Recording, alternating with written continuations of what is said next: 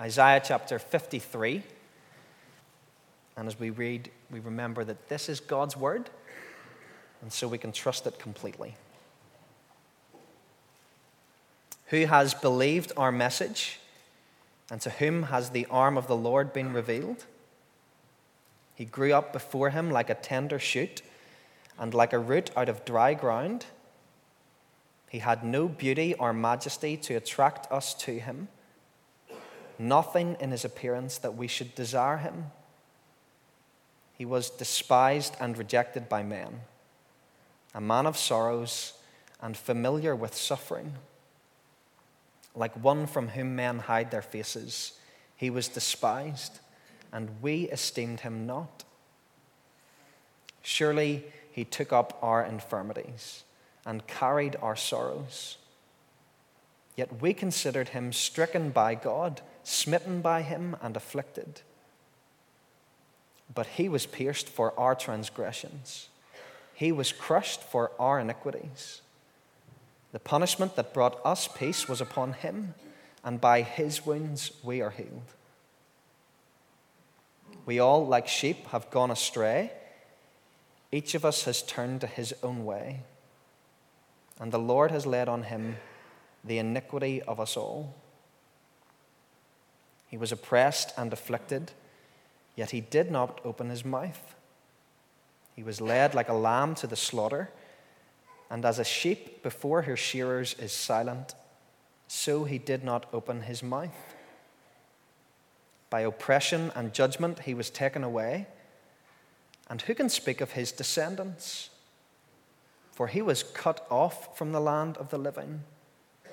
For the transgression of my people he was stricken. He was assigned a grave with the wicked and with the rich in his death, though he had done no violence, nor was any deceit in his mouth. Yet it was the Lord's will to crush him and cause him to suffer. And though the Lord makes his life a guilt offering, he will see his offspring and prolong his days, and the will of the Lord will prosper in his hand. After the suffering of his soul, he will see the light of life and be satisfied.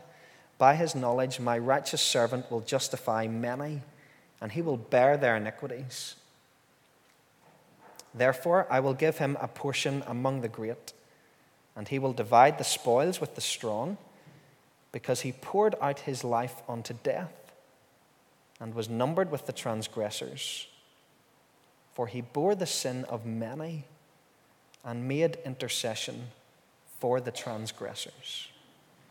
Amen. We thank God for his word to us this evening. You, you, might know the uh, words from this song I see trees of green, red roses too. I see them bloom for me and you. And I think to myself, what a wonderful word, Louis Armstrong. And uh, we, we know that, that there, there are times that the world really just causes our heart to sing. But there are times that we find the world just to be entirely marked by suffering. And it, it raises the question, as, as we've just seen, where is God in a messed up world? We're going to explore this this evening a little bit. We've looked at this a number of times down through the years, but it's so important that we have this clear in, in our minds. Can I say that if you're here tonight and you're in the middle of something that's really sore and hard, and maybe many of us are, then in a way, this is probably not going to be all that helpful for you. You, know, I just uh, listened to something this week, and it said, you know, if, if, if that's us, the, the, the right response in that is just silence and to be uh, for, for, for a Christian to speak to when they're spoken to, in a sense. Uh, because that's, that's, it's just so hard, isn't it, to hear anything whenever we're in the midst of all the pain. But, but part of what we want to try and do tonight, in a sense, is sort of top up the reservoirs if, if we're in a position where we're able to do that, to, to try and give us a bit of a framework to, to approach some of these things, to top up some of the reservoirs if uh, we're, we're able to hear that so that, that sometimes then whenever things do happen to us, we're able to think about them in a way that is in parallel with what the Bible says, which is then actually, I think, a lot more helpful. Um, what we're trying to do then, therefore, is, is to give us just a, a little bit of a, a basic Christian framework for this answer, and then we'll maybe fill some of that detail out in, in a few questions uh, later on. We're using a, a number of uh, little titles that uh, we resource called Porterbrook have produced uh, on this. And, and, a few things we want to say. First of all, the world is messed up. We're asking the question where is God in a messed up world? Well, the first thing we want to acknowledge is that the world is messed up. Because there are some who believe that the world uh, was not designed and created by anyone, but certainly not by the God and Father of our Lord Jesus Christ, that it's just a, a result of chance.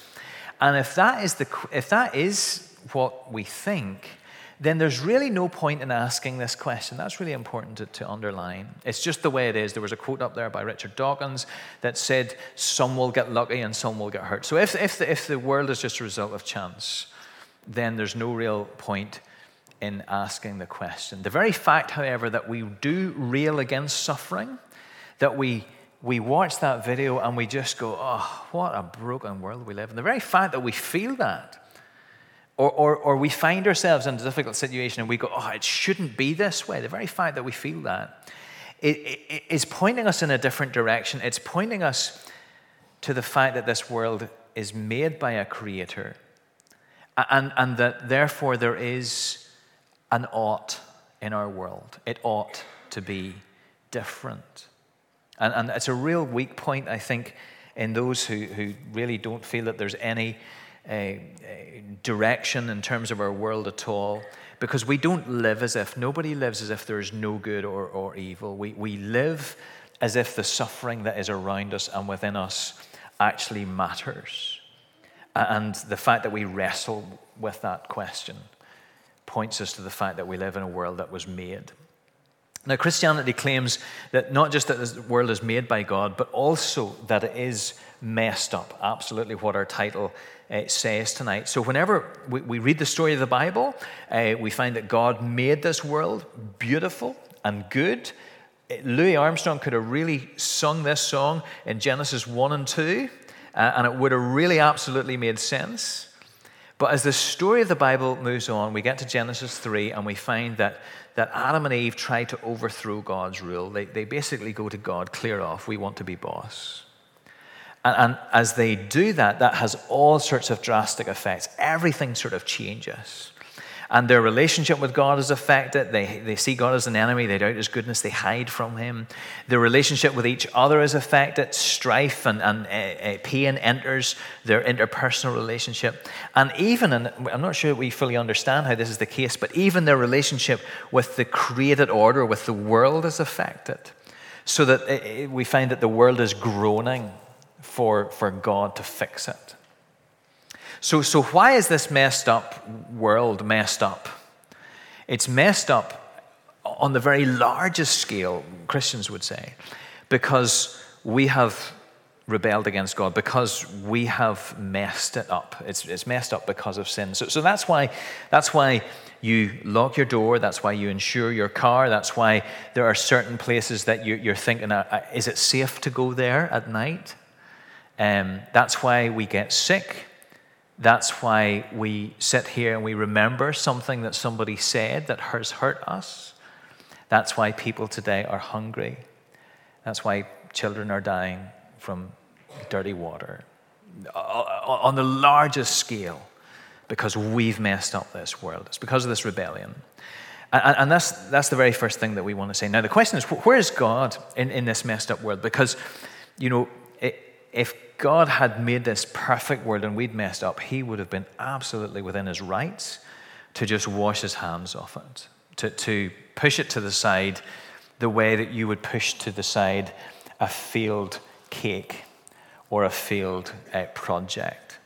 And yet he has not done that. He has not abandoned it at all. And that means because God is involved in our world, we're going to see how God is involved in our world in a moment. That means our second thing is that suffering may not be pointless.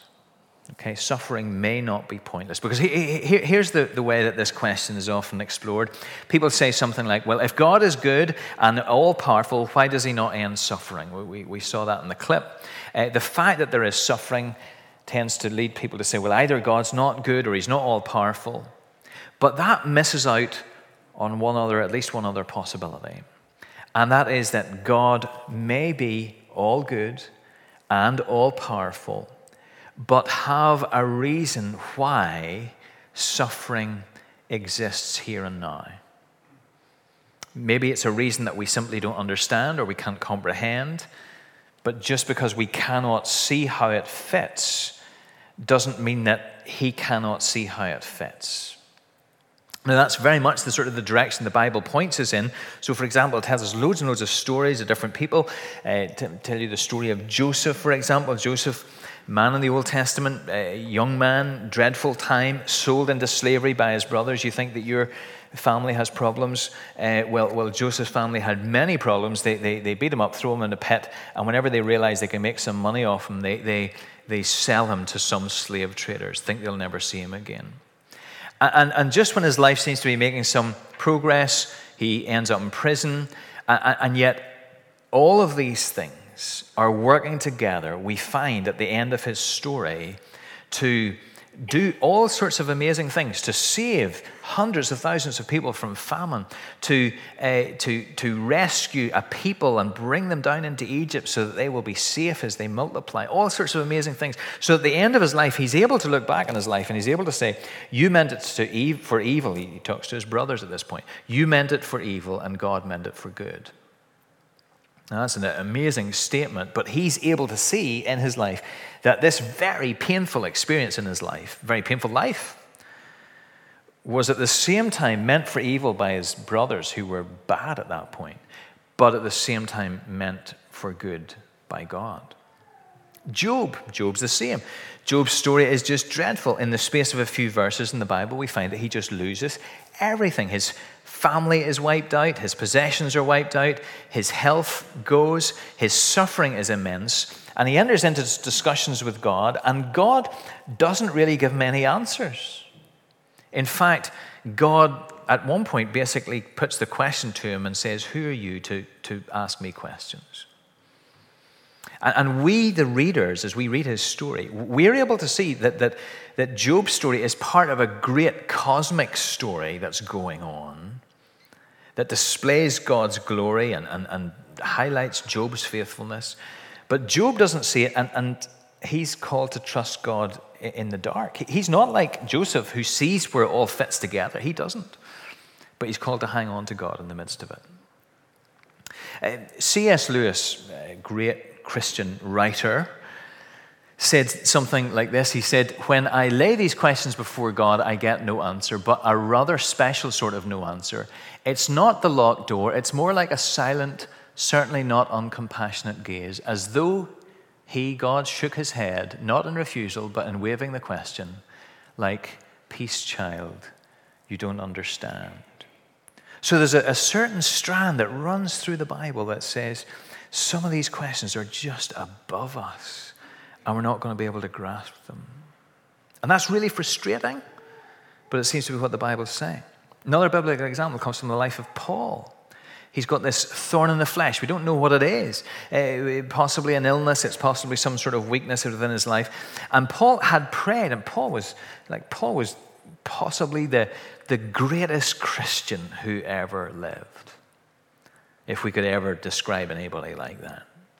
And he had prayed that God would take away this particular problem that he had three times, and God had very clearly refused him. He was using it, this suffering in his life, he was using it in a particular way to do a work in him that appears God couldn't do any other way, as it were. And, and what we learn from that is that it may be that, that some of those things in our lives that are especially sore are being allowed by God for reasons that we cannot comprehend, but God is using them to do something in us and for us that otherwise couldn't be done. So, some years ago, I came across something that had been written by a Christian author, and, and he said that if we knew everything God knew, and we were as wise as God and as good as God, then we would choose for the world to be run as it is at the moment. In other words, none of what we see is pointless or hopeless. And at times we might see what God is doing as we look back on it, but most of the time we've not got that insight and we have to hold on to God even though these things are very sore for us. So, suffering, that's the second thing that the Bible says to us. Suffering might not be pointless. If God is still involved in the world, then there's purpose in all that goes on. Third thing to say God has done something about suffering. God has, has done something about, about suffering. Very often the cry goes up, why doesn't God do something? And, and what we're going to see here is that the Bible sort of says to us, He has and He will. What does He not do? What He doesn't do is He doesn't take away all the causes of suffering immediately. Now, we instinctively think that would be a really, really good thing to do. Why does God not just take away all the bad people? Why does he not deal with dictators and abusers and murderers? But the question is where does he stop? Where should he draw the line? Because the, the, the problem is that, that we are all those who have caused suffering. We've hurt others in one way or another, or by our words and our actions. We are those who are sitting here amongst the richest 10% of the world, and yet there are those who are dying in poverty. We are those who, who grab a bargain at the expense of some underpaid worker in Thailand who has made the t shirt. We are those who upgrade our smartphones. That means that we contribute to the terrible conditions in the cobalt mines in the Democratic Republic of Congo, where children as young as seven are, are mining today. So, so you see, we're part of the problem. And if God were to immediately take away all the causes of suffering in our world, that would be the end of us. So God doesn't do that. But what, what God does do in Psalm 103 tells us that He has found a way, as it were, to separate us from our sins, to treat us differently from our sins. As far as the east is from the west, so far has He removed our transgressions from us, He says. And that takes us to the story of Jesus. He's found a way, you see, to, to deal with us without blotting us out. It's tremendously costly but the cost rests on him because it gets us to the story of Jesus. And we read earlier, Peter read earlier for us, Isaiah 53. That was written 700 years before Jesus. And it's, it's written with a remarkable insight as to what his life and death would be like. It tells us that he was somebody who knew all about suffering. So Listen to some of the things it says. Isaiah 53, verse 2. He grew up before him like a tender shoot, like a root out of dry ground. He had no beauty or majesty to attract us to him, nothing in his appearance that we should desire him. He was despised and rejected by men, a man of sorrows and familiar with suffering. Like one from whom men hide their faces, he was despised, and we esteemed him not. So, Jesus, familiar with suffering. but the amazing thing is, Jesus doesn't only suffer because he came into this broken world.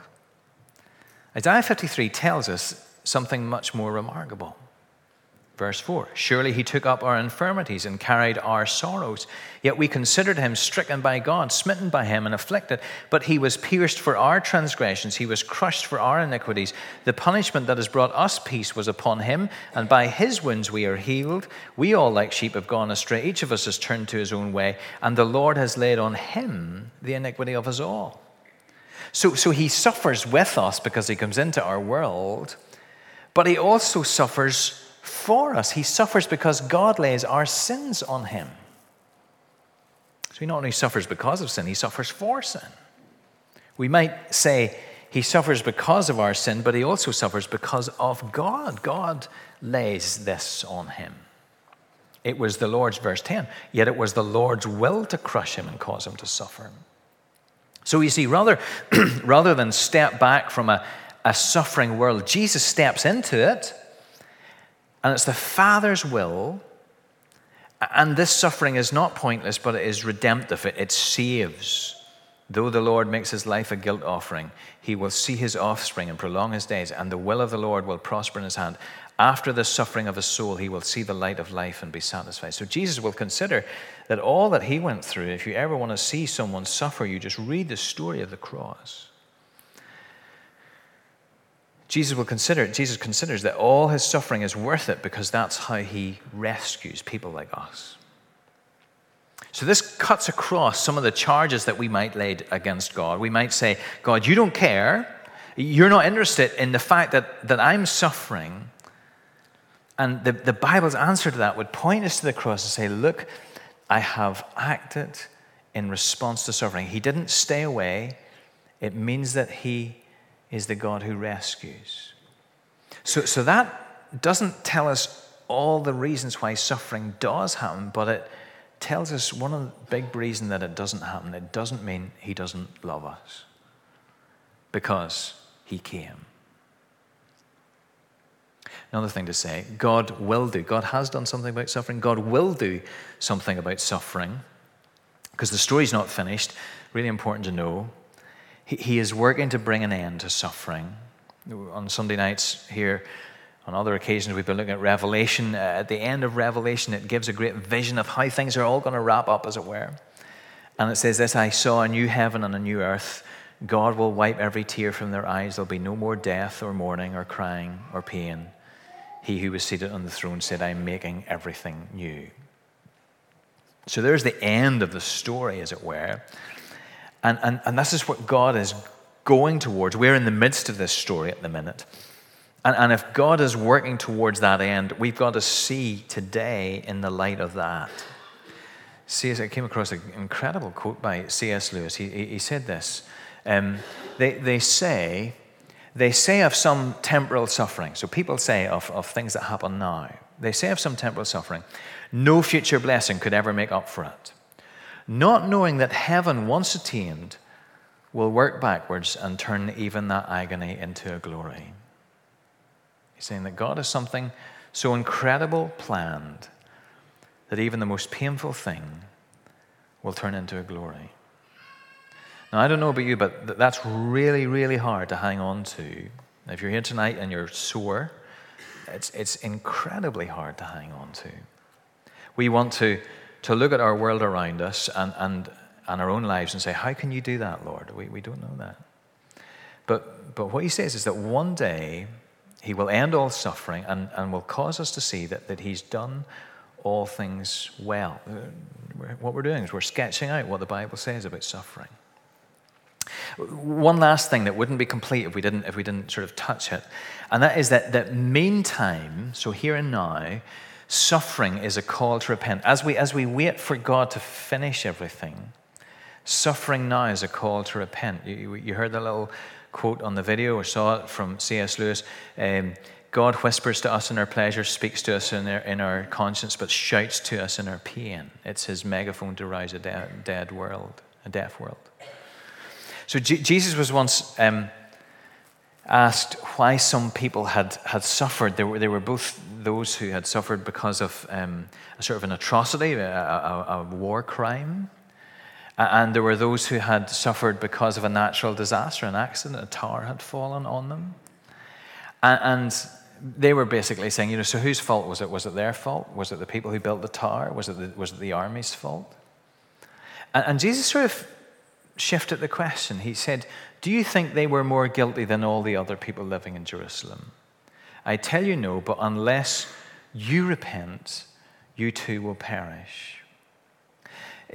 In other words, we, we've got to see the brokenness of this world around us as a reminder that this world is in rebellion and is suffering because of that.